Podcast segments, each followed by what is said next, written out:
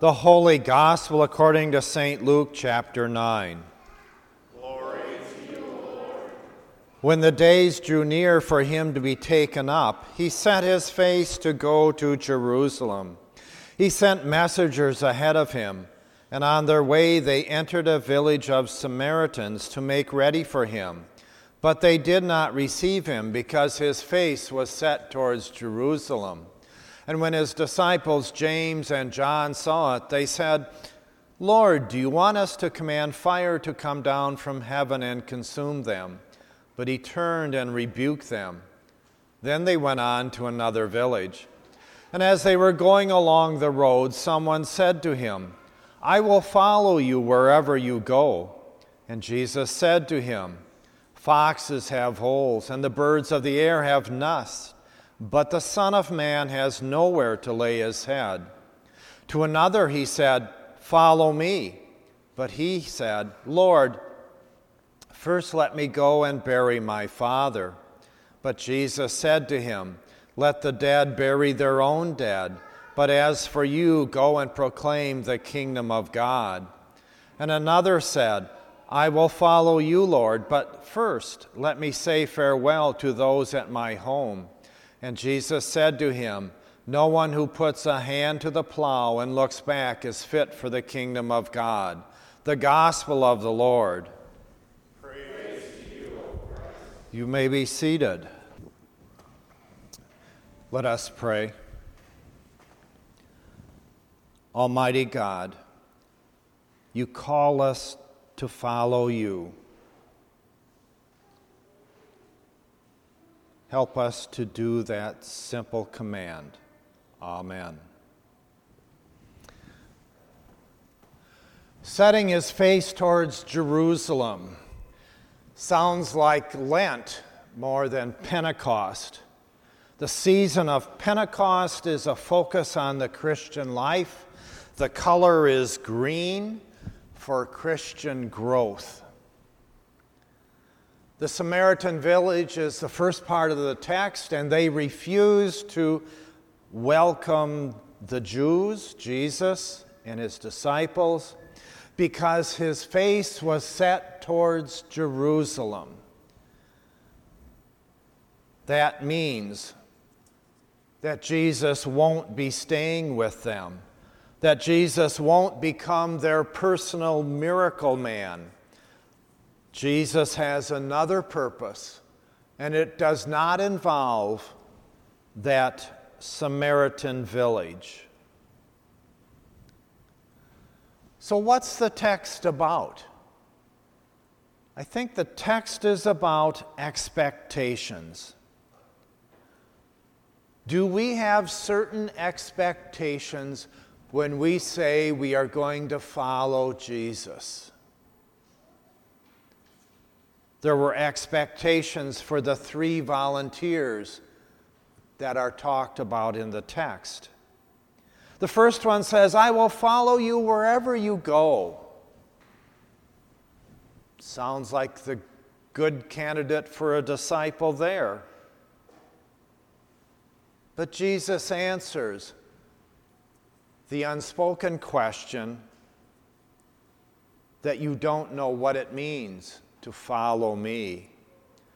Jesus says, "No place to lay your head, no home other than the home of Jesus." There is no payoff for following Jesus. The second disciple Jesus invites to follow. And he says, "I must go and bury my father." The simplest way to understand that is that his father has just died and he needs to do the funeral rite. That involves about a year. And at the other side of that, burying my father means that he must wait until his father dies, and then he will follow Jesus. And Jesus says, "Let the dead bury their own dead. You, you follow and come and proclaim the kingdom of God. The third disciple wants to follow and says, I need to say farewell to my family. The Old Testament lesson of Elijah and Elisha say goodbye to his parents when he is plowing the field. But Jesus says, no one who looks back after they have put their hand to the plow is fit for the kingdom of God. Oh, how would that text read in today's tractors with G P S?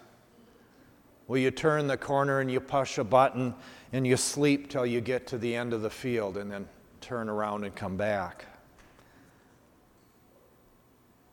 But maybe that person who would follow Jesus was looking for some encouragement from his family. Whatever. None of those in the text follow Jesus or are allowed to follow. So what does it mean to make things ready for Jesus? What does it mean to make people ready for Jesus? If we have this text in mind, what does it say about our evangelism? With this text in mind, what does it say about our worship? What does it say about our Holy Communion? What does it say about us?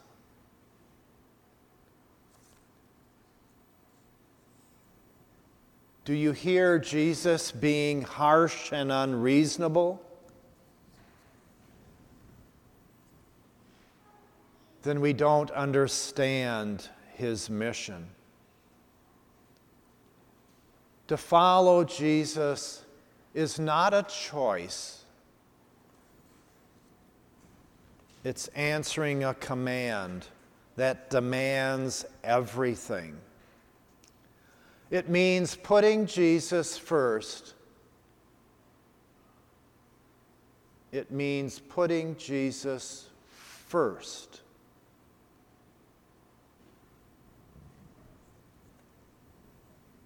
No looking back, no wondering if there's another way, no taking care of things that might be a higher priority. Total commitment. And so he talks. He talks about being rejected and having losses and suffering and death. Why would anyone want to follow Jesus?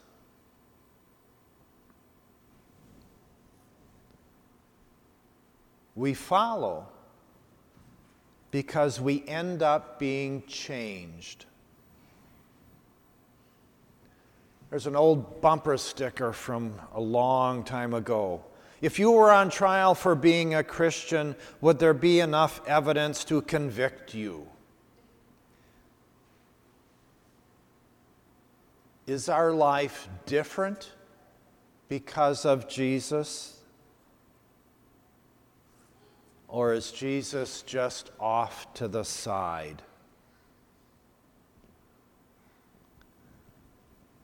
Ask it a different way.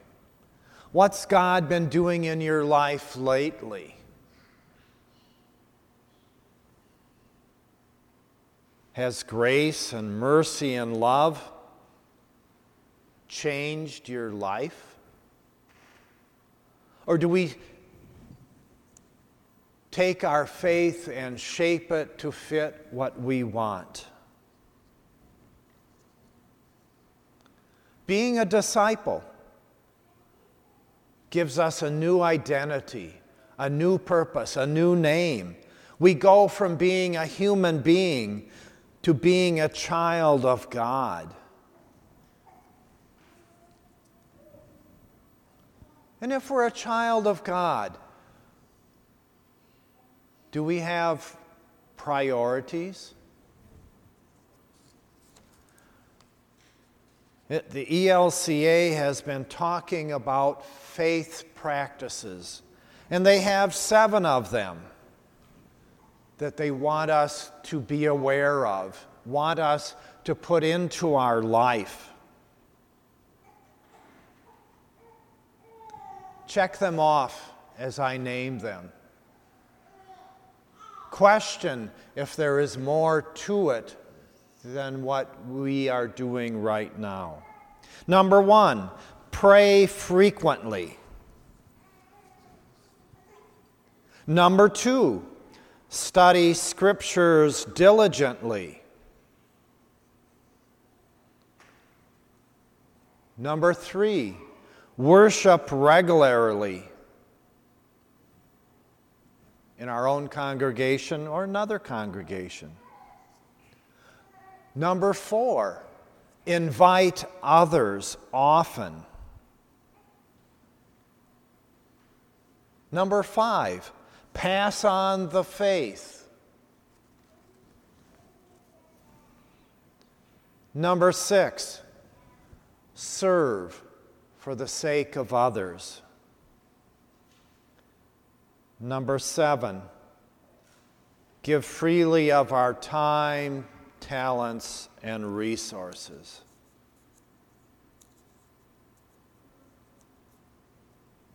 Jesus set his faith tor- towards Jerusalem, and there he met humiliation and defeat and death. But for us, human beings, Jerusalem meant reconciliation with God and eternal life. For God so loved the world, for God so loved us.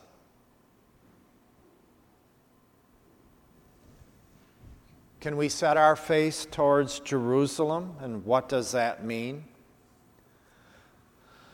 C B S News journalist Scott Pelley once interviewed a man named Dean Cabot, a former neo-Nazi. Cabot had spent most of his life preaching hatred and violence against Jews and people of color. And he loved the idea of having a race war. But a person intervened with him, and he changed his belief. And he realized he had to give up hate and white supremacy.